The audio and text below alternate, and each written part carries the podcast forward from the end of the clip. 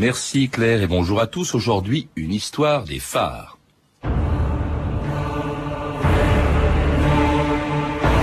C'est alors que des flots dorant les sombres cimes, la haute majesté d'un phare inébranlable, à la solidité des montagnes semblables apparaît jusqu'à la fin des siècles sur la mer. Victor Hugo.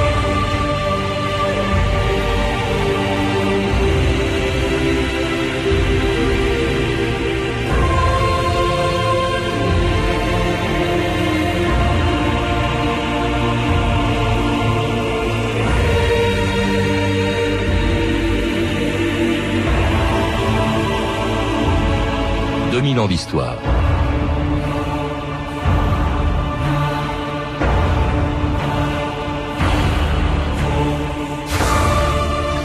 Tous les marins connaissent leur nom. Ils s'appellent Armen, Créache, La Jument, Roche d'Ouvre, Bishop's Rock ou Cordouan. Et ils doivent leur nom à l'île sur laquelle se trouvait le premier d'entre eux, le phare d'Alexandrie, construit il y a 2300 ans sur l'île égyptienne de Pharos. L'histoire des phares est donc presque aussi vieille que celle des premiers navires, et si elle finit un jour avec les progrès des moyens de navigation, si l'automatisation a déjà fait disparaître les gardiens de phare, on se souviendra que pendant des siècles, ils auront protégé les marins des naufrages, lorsque pendant les tempêtes, la terre devient aussi dangereuse que la mer. France Inter, le 18 décembre 1989.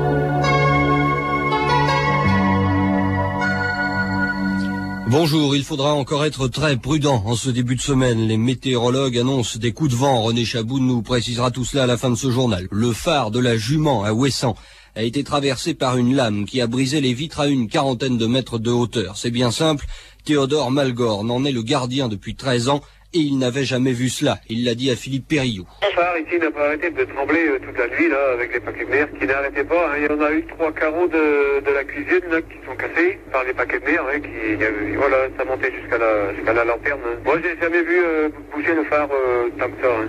Pourtant, j'ai vu des tempêtes mais pas, pas si fort que ça. Mais il faut, il faut, faut que le phare il bouge. Hein. Il faut qu'il faut qu'il bouge, sinon ça pourrait casser. Hein. Jean Guichard, bonjour. Bonjour. Alors cette tempête de 1989, vous vous en souvenez, hein, ce jour-là, le gardien du phare de la jument que l'on vient d'entendre, vous l'a fait photographier à partir d'un hélicoptère. Il était à la porte de son phare, cerné par une vague absolument euh, gigantesque. C'est une photo qui figure sur la couverture de votre dernier livre, Phare, qui a été publié euh, aux sélections des Reader's Digest. La vague était tellement monstrueuse, je crois, Jean Guichard, que beaucoup de gens se sont demandé si le gardien du phare de la jument n'avait pas été emporté par cette vague. Oui, j'ai de nombreuses questions euh, qu'évoquait cette photo, puisqu'effectivement, quand on voit l'image et la vague qu'il a derrière, on peut imaginer qu'il était euh, emporté par cette vague, et ça a posé d'ailleurs certains problèmes, puisque cette, cette image a été éditée en, en affiche d'art, si vous voulez. Et euh, je crois qu'elle a fait le tour du monde. Elle a fait le tour du monde. Euh, elle est extrêmement connue partout dans le monde. Et il y a beaucoup de gens qui, à posteriori, m'ont dit, mais euh, je suis content de savoir que le gardien est vivant, puisque mes amis me reprochaient d'avoir exposé dans le salon une photo d'un gardien qui était mort. Donc, quand elle a été publiée par Life Magazine, on a été obligé de faire un courrier circulaire auprès de tous les lecteurs de Life qui se posaient la même question.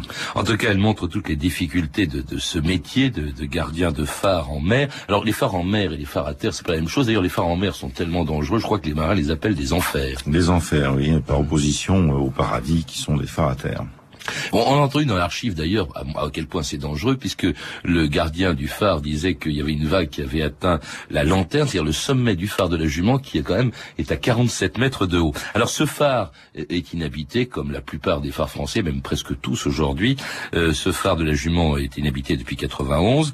Euh, c'est un tournant un peu dans l'histoire de ces phares, qui est très ancienne. Et on se doute bien que dès l'Antiquité, on avait besoin de baliser comme ça les côtes. Jean Guichard. Oui, les, premiers, de, de, depuis l'Antiquité, euh, les, Grecs ont essayé de baliser par des feux assez sommaires euh, le bassin méditerranéen.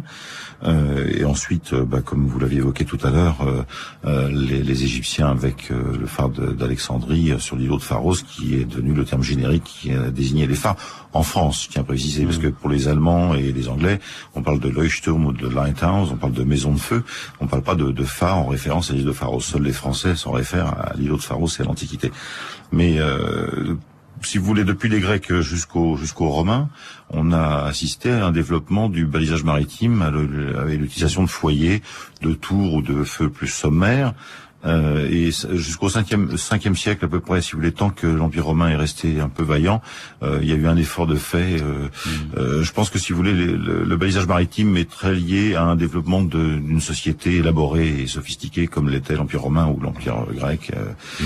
et les Égyptiens. Ce qui est étonnant, j'ai appris ça, je sais plus où, avec le phare d'Alexandrie, c'est l'exploit que ça représente, parce qu'on est quand même il y a 2300 ans. Ce phare, je crois, avait une hauteur de 120 mètres. Quand on sait que le, plus haut phare de France, qui est le phare de l'île Vierge, je crois qu'on voit dans votre livre, Jean Guichard mesure 82 mètres, c'est-à-dire 40 mètres de moins. On, s'imagine l'exploit de qu'a été ce phare d'Alexandrie, qui a duré en plus, je crois, euh, environ 16, euh, 14 euh, siècles. Hein, je crois qu'il a, il a non 16, siècles. Il a, disparu au, au, au 14e siècle. Alors, il y avait aussi le long des côtes, je l'ai appris aussi en, vous lisant, il y avait des moines qui allumaient des feux. C'est le cas par exemple à côté du phare de la Pointe Saint-Mathieu, il y a une abbaye bénédictine où on allumait des feux. Oui, les, moines, je pense, par leur euh, leur capacité à, la solitude et au, à la vie rude pour laquelle ils avaient opté, euh, être une population particulièrement euh, destinée au, au, gardiennage de ces feux sommaires ou des feux plus élaborés, puisqu'en fait, sur l'emplacement de Cordouan, sur l'île au milieu de la Gironde, sur lequel se dresse le phare de Cordouan actuellement, on parle déjà du temps du prince noir, c'est-à-dire du prince de Galles, du temps de l'occupation anglaise de l'Aquitaine, euh, d'une tour qui était gardée par des par des moines. Mhm. Et euh, en Irlande aussi, j'ai de nombreux exemples comme ça où ce sont des moines qui, qui gardaient les phares, quelquefois dans des endroits absolument incroyables, parce que sur les Skellig, dans l'ouest d'Irlande, euh, dans, le, dans le comté de Cork, vous avez c'est une, une, île absolument inaccessible, et vous avez là aussi un monastère qui probablement Vous évoquez Jean Guichard ce phare extraordinaire qui est le phare de Cordouan, qui lui fait partie des rares phares qui ont été construits euh, avant le 19e siècle, il y en a très peu.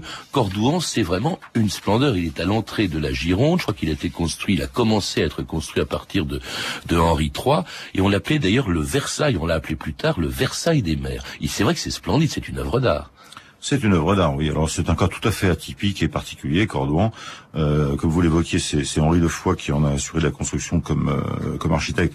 Euh, du temps de Montaigne. Donc c'est comme euh, en, en, face de Montaigne, euh, il, a, il a, signé le maire de Bordeaux. Comme Montaigne était maire de Bordeaux, donc ça nous amène. Il a été la construction a commencé en 1584 au XVIe siècle, et il y avait très peu d'établissements maritimes à cette époque de type phare.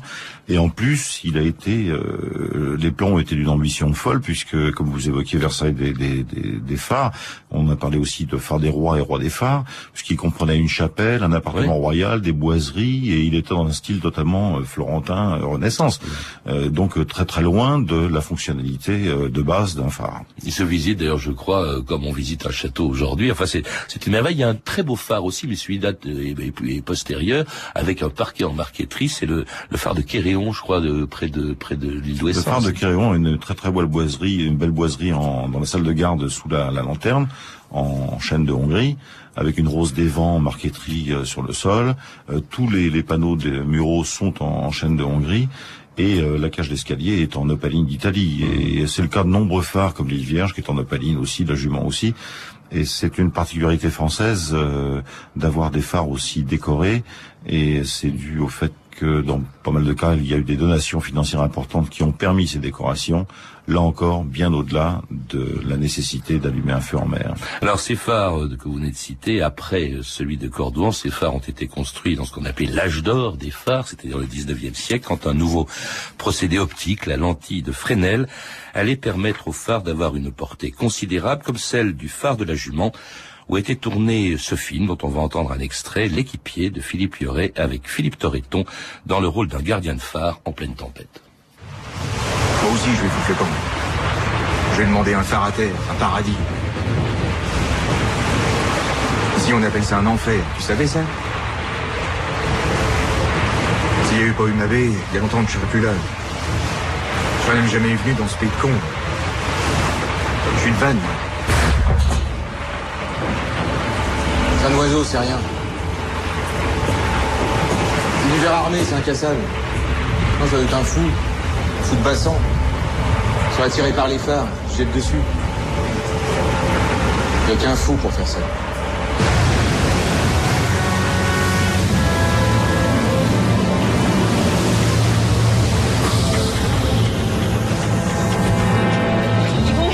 C'est un, qu'est-ce qui se passe? Ils vont répondre, le phare s'est éteint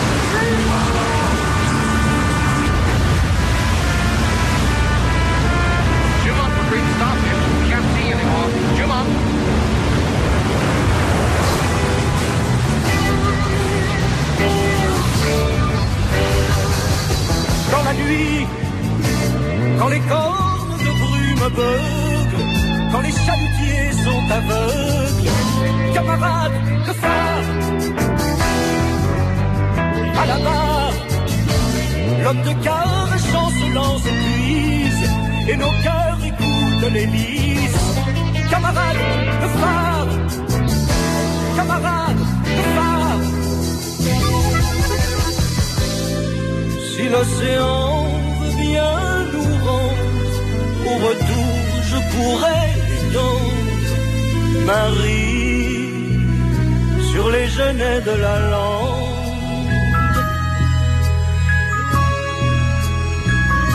Camarades de phare, d'antenne, Michel Jonas, le phare. Jean Guichard, quand on voit les photos euh, impressionnantes de, vo- de votre livre, et notamment des, des phares construits en mer, des enfers, hein, comme on les appelait, euh, on imagine la difficulté qu'il y a eu à les construire et le temps qu'il a fallu, d'ailleurs, je suppose, pour les construire. Oui, c'est tout à fait impressionnant. Euh, Je citerai comme exemple le plus euh, symptomatique euh, le cas de la construction d'Armen Au large de l'île de Saint. au large de l'île de Saint, euh, de, de la pointe du Raz, en fait, c'est la chaussée de Saint. Il a été construit d'abord sur un caillou de 15 mètres sur 7 mètres. Armen, c'est la roche en breton, et donc euh, ça fait une surface de 105 mètres carrés quand même. Pour faire un phare, c'est assez peu. Euh, il y a eu euh, cinq années de tentatives pour ne serait-ce qu'accoster sur le rocher. Le rocher n'apparaît qu'à marée basse, à marée haute il est submergé. Pendant cinq ans, ils, n'ont même pas réussi à accoster sur la roche en question. Et une fois qu'ils ont réussi à accoster, euh, il fallait savoir qu'ils travaillaient avec des brassières, qu'une barque les jetait sur le rocher, qui se jetait pratiquement avec euh, une masse et un, bout de fer pour essayer de, de créer des, des emmanchements de métalliques dans la roche, pour ensuite euh, y ajouter euh, les pierres. Et ils étaient jetés à l'eau par les, par les paquets de mer, c'était complètement invraisemblable. Et ça a duré euh, 14 ans de construction, euh, et 20 ans d'entretien pour le consolider derrière. C'est que si vous voulez, au bout de 14 ans, on a dit d'accord, on l'allumait, mais enfin, il était euh, destiné, comme Eddystone, peut-être à disparaître à la première tempête. Et il a fallu 20 ans encore derrière pour le pour le consolider. Vous citez ce phare d'Eddystone, je crois qu'effectivement il a été enlevé avec ses gardiens. Il, il n'est plus, on a pu trouver sur le sur le sur le rocher où il se trouvait, on a pu trouver, je crois que euh, simplement une pièce On dit métallique. qu'on a trouvé un anneau. euh, Un anneau. un anneau Non mais ça, ça montre quand même, on le voit encore une fois sur ces photos, ils sont soumis à une telle à une telle pression. Alors euh, ces, ces, ces phares, euh, au, au début, avec quoi ils fonctionnaient? Je parle des, des, des phares avant le 19e siècle. Euh, quel était le combustible qu'on employait? Je crois que c'était tout simplement du bois. Alors oui, de- du bois, mais enfin il y a eu des choses euh, un peu plus élaborées, si je puis dire, enfin très variées en tous les cas, parce qu'il manquait pas d'imagination. Il y a eu de l'huile de baleine, de l'huile de colza, du bois et du charbon, comme vous venez de le dire, et, et du pétrole plus tard. quoi. Mm. Et alors surtout, euh, c'est peut-être pour ça d'ailleurs qu'on a développé leur construction. Il fallait qu'ils aient une portée suffisamment grande. Au 19e siècle, c'est grâce à l'invention d'un procédé optique qui permettait d'en augmenter considérablement la, la portée, Jean Guichard. Oui, c'est la fameuse euh, invention d'Augustin de, Fresnel, qui est euh, d'une part euh, l'optique et d'autre part l'appareillage lui-même, si vous voulez. Parce qu'en fait, l'optique dite de Fresnel existait euh, auparavant. Je veux dire, la technologie de, de- de la lentille ex- existait. Par contre, de la mettre dans des dimensions euh, pareilles, euh, de l'adapter au phare, d'une part, parce qu'en fait, euh, elle servait essentiellement à concentrer des rayons dans des utilisations scientifiques, et lui, a fait l'inverse, c'est-à-dire que d'une source concentrée, il a fait une diffusion pour éclairer euh, la, la mer avec, et ce qu'il a inventé surtout, c'est l'appareil d'horlogerie qui va autour, qui permet la rotation, et donc l'occultation, qui permet la navigation maritime, parce que ça fait des éclats, ce qu'on appelle des éclats. S'il n'y avait pas cette rotation de, de l'optique, euh, il n'y aurait pas de d'occultation, et donc pas de moyen de, de signaler que d'identifier un phare de manière précise. Oui, c'est parce qu'ils ont, ils ont effectivement des éclats différents, des couleurs différentes qui permettent C'est ce qui permet de les repérer. l'immatriculation d'un phare. Surtout avec les phares dont on parle, parce qu'ils sont tous très près les uns des autres. Là, euh, il n'y a, a pas que ces phares au monde et même en France, mais évidemment, vous insistez plus sur sur ces phares de la pointe de, de la Bretagne qui étaient extrêmement nombreux et, et vraiment très très utiles, je suppose. Bah, la, la mer d'Iroise est, est sans doute le, le, paradis des phares. euh, c'est un paradis tout court. en Le paradis des enfers, pour ce qui concerne Oui, les le paradis des enfers, absolument. Oui, c'est vrai que c'est le paradis des enfers. Euh, C'est un endroit extrêmement escarpé, euh, c'est un endroit extrêmement dangereux dans les renverses de marée, euh, même par temps calme. Parce que si vous voulez, on parle de la pointe du Raz. La pointe du Raz, euh, c'est la renverse de marée de la Manche dans l'Atlantique, dans les deux sens, et c'est extrêmement dangereux dans tous les cas de figure. Alors en plus, avec des tempêtes, dans le passage du Fromver à côté de Ouessant, sur euh, Quéréon et la Jument, euh, là où est fait cette photo, dès que vous avez une tempête, ça devient absolument euh, énorme comme, comme condition. D'où l'importance de la portée, justement. Je crois que c'est le phare de Créache qui a la plus grande portée, euh, qui est à Ouessant d'ailleurs, justement, mais lui est à terre. Créache est sur, sur l'île d'Ouessant euh, lui-même. Il est quand même très exposé parce qu'il est au bord d'une côte particulièrement sauvage et très belle. Euh, il a une portée extrêmement extrêmement longue euh, et euh, comme l'île Vierge dans le nord de la Bretagne et un phare extrêmement haut. Donc on, a, on avait. En plus, on n'a pas de relief en France, si vous voulez, dans ces régions-là. Donc on est obligé de faire des phares hauts. Si vous allez en Écosse, par exemple, dans le nord de l'Écosse, sur les Shetland, etc., vous avez des phares qui, point de vue construction, ne sont pas très hauts parce qu'ils sont eux-mêmes sur des falaises qui font 100 mètres de haut. Donc Ju- Justement, vous attachez de l'importance. Il n'y a pas que les phares français dans votre livre, Jean Guichard. Il y a aussi beaucoup de phares étrangers. Et assez curieusement, en tout cas pour le nord de l'Amérique, euh, le Canada euh, ou les États-Unis, on voit bien que on attache, on a attaché en les construisant, euh, souvent au 19e siècle pour la plupart d'entre eux, beaucoup moins d'importance à l'architecture.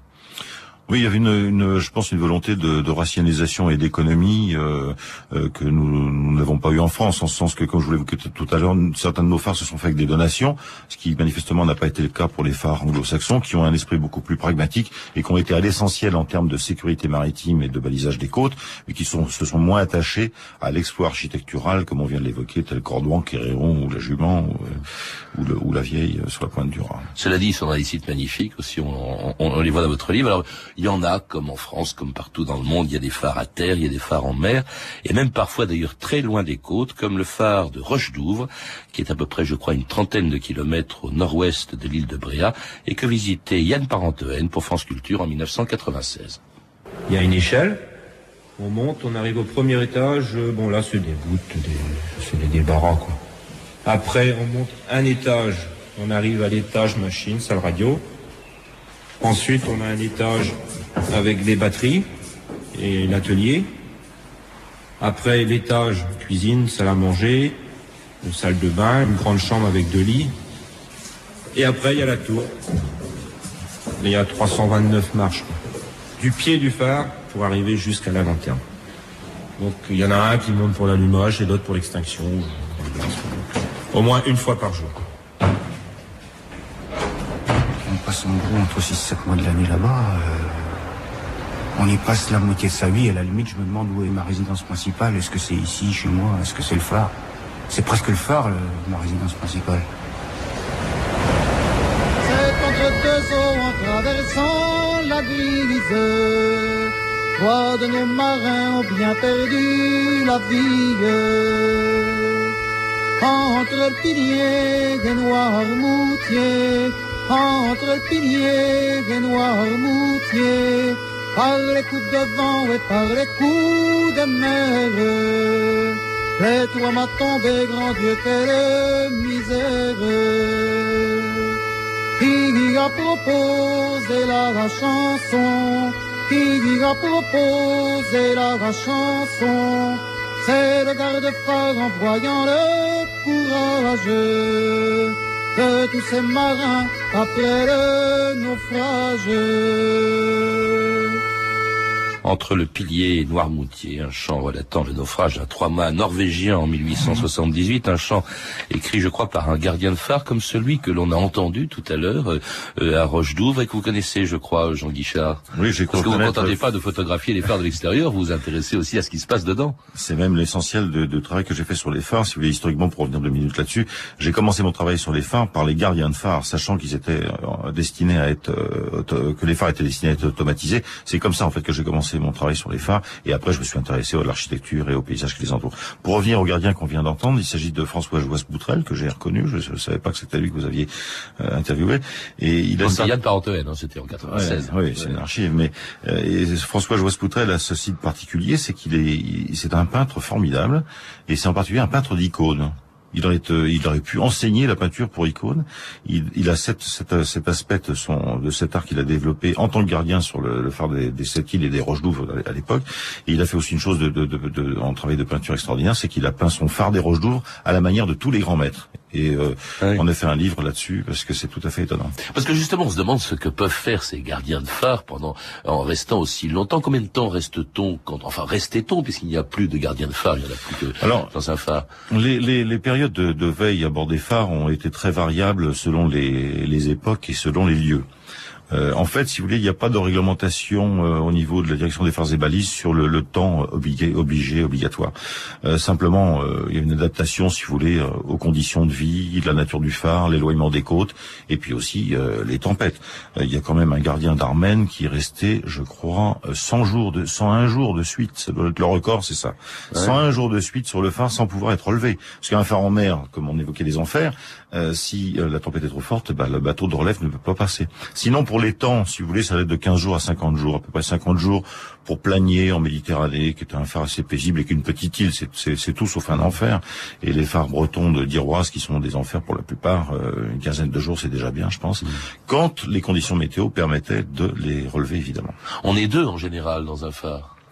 Euh, tout à fait, oui. On, on a toujours l'habitude de dire le gardien de phare.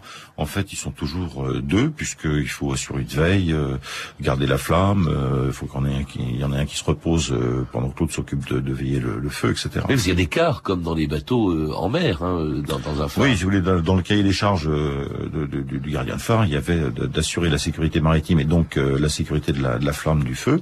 Et donc, il était hors de question qu'elle se qu'elle s'éteigne pour diverses raisons. Ça n'arrive jamais, presque. Ça ne doit pas arriver. Mais euh, comment dirais-je, avec des moments extrêmement difficiles. Par exemple, vous évoquez la relève, encore une fois, dans ces phares en mer, euh, d'où il est très difficile d'approcher. Je crois que c'est un des moments les plus dangereux, d'ailleurs, de la vie d'un gardien de phare, c'est quand il, il le quitte ou quand il y arrive. La relève est très impressionnante. J'en ai effectué moi-même, évidemment, dans le cadre du reportage pour monter sur euh, sur Kéréon. Euh, vous êtes à Califourchon sur un ballon euh, assez sommaire. On n'a même pas de harnais et la difficulté, c'est de passer un bout entre le phare et le bateau. Et le bateau, même par temps calme, puisque les relèves se font obligatoirement par temps calme, euh, est, est, secoué dans les courants et la perturbation liée au, phare lui-même. Et c'est extrêmement périlleux. Ouais. Alors on parle d'un métier qui en fait est au passé, hein, puisqu'il a aujourd'hui euh, disparu depuis qu'a commencé, on a commencé à automatiser les phares. France Inter, Alain Bédoué, le 9 septembre 1980. À la page régionale, le métier de gardien de phare qui disparaît petit à petit, la machine remplace l'homme. Deux nouveaux phares bretons vont être automatisés l'année prochaine. Les explications de Philippe Laroche, ingénieur responsable des phares et balises dans les côtes du Nord, au micro d'Henri Vincent. Nous avons décidé d'automatiser deux phares qui sont des feux à pétrole, le phare des Hauts-de-Bréa et le phare des Triagos. Euh, selon des feux à pétrole, la première opération consiste donc à électrifier les, les phares et évidemment en secours avec des groupes électrogènes qui démarrent automatiquement pour assurer la charge des batteries. Parce qu'évidemment, il est impératif que, après automatisation, on obtienne une fiabilité au moins équivalente à celle que l'on avait avec la présence de, de, de gardiens en mer. Euh, bonjour, bonjour, deux arrivés. Ouais, euh, bonsoir, bien reçu. En de Suède, force 2, numéro euh, Mirbel. Pression 760. Si on continue le jeu, temps sec et prolongation, alors bonsoir à demain. Ok, bien reçu, à demain.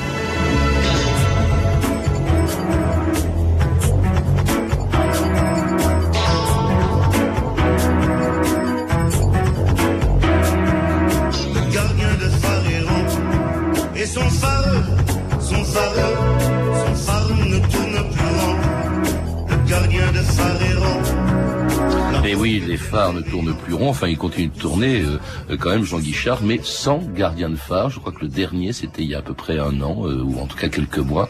C'était le gardien de phare de Kéréon qui est parti. Oui, symboliquement, on en a fait un petit événement puisque c'était le dernier gardien de phare en mer, puisqu'il existe toujours des phares sur Cordouan actuellement. Oui. Euh, des gardiens de phare à Cordouan. Des gardiens de phare à Cordouan. Et euh, d'autres gardiens à terre, si vous voulez, mais les, les phares euh, emblématiques de type Kéréon ne sont aujourd'hui plus gardés. Mmh c'est évidemment euh, une page qui se tourne, euh, mais les, les anglo-saxons, par exemple, les anglais, les irlandais, euh, avaient fait ça bien avant nous, donc on était plutôt en retard. C'est parce qu'ils sont automatisés, mais que deviennent leur vie quotidienne, et notamment pour ce qui concerne les très beaux phares comme Kéréon, avec sa marqueterie, qu'est-ce qui devient un phare sans gardien? Il y, a- il y a un petit problème qui est posé en termes d'entretien évidemment, mais il faut pas oublier que c'est pas parce que le phare n'est pas gardé, gardé au quotidien euh, qu'on ne s'y intéresse plus et qu'il n'est pas visité régulièrement par, par les phares et balises. Et en fait, si vous voulez, les anciens grands gardiens, dans pas mal de cas, sont devenus euh, les agents d'entretien qui reviennent sur les phares qu'ils connaissent bien, mais au lieu d'y rester 15 jours, ils sont euh, déposés en bateau ou en hélicoptère, euh, ils font leur mission d'entretien et ils quittent le phare après. Mais effectivement, il y a un petit problème qu'il faudra régler dans le temps sur la dimension patrimoniale, du, du phare lui-même. Alors les gardiens de phare ont, ont disparu, mais pas les phares. Est-ce qu'ils servent encore à quelque chose? Est-ce que, au fond, avec les- la navigation électronique aujourd'hui, euh, les phares ne sont pas condamnés à disparaître, Jean Guichard?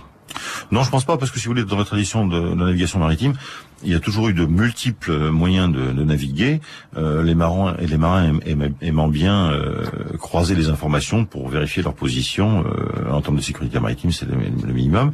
Et donc, si vous voulez, il y a une évolution des choses. Je pense qu'il y a certains métiers qui effectivement ont tendance à disparaître, puisqu'il y a des technologies nouvelles comme le GPS qui effectivement rendent de, de grands services. Il peut tomber en panne, remarquez. Et bon, donc d'où l'intérêt du phare. effectivement, il peut, il peut tout à fait tomber en panne. Et dans ces cas-là, on est quand même content d'avoir le, d'avoir le phare. Mm. Je dirais, si vous voulez, que les grands établissements comme euh, le CREH, euh, qui euh, étaient des phares d'atterrissage des, des grandes traversées atlantiques, sont moins utiles parce qu'on n'a pas besoin à 30 km des côtes euh, d'un phare. Mais par contre, euh, on aura toujours besoin euh, de, de phares plus près de la côte, si vous voulez, Mm. pour savoir où on est quand on est dans les cailloux. euh, c'est quand même plus pratique de ne pas faire confiance seulement qu'au au GPS. Donc, euh, je pense qu'il n'y a pas de raison qu'ils disparaissent. Et vous continuerez longtemps encore à les photographier, Jean Guichard, comme vous le faites dans ce très beau livre, magnifiquement illustré par vos photos, et dont le texte est de Vincent Guiguenot, Phare, donc un livre publié aux éditions de la sélection des Reader's Digest.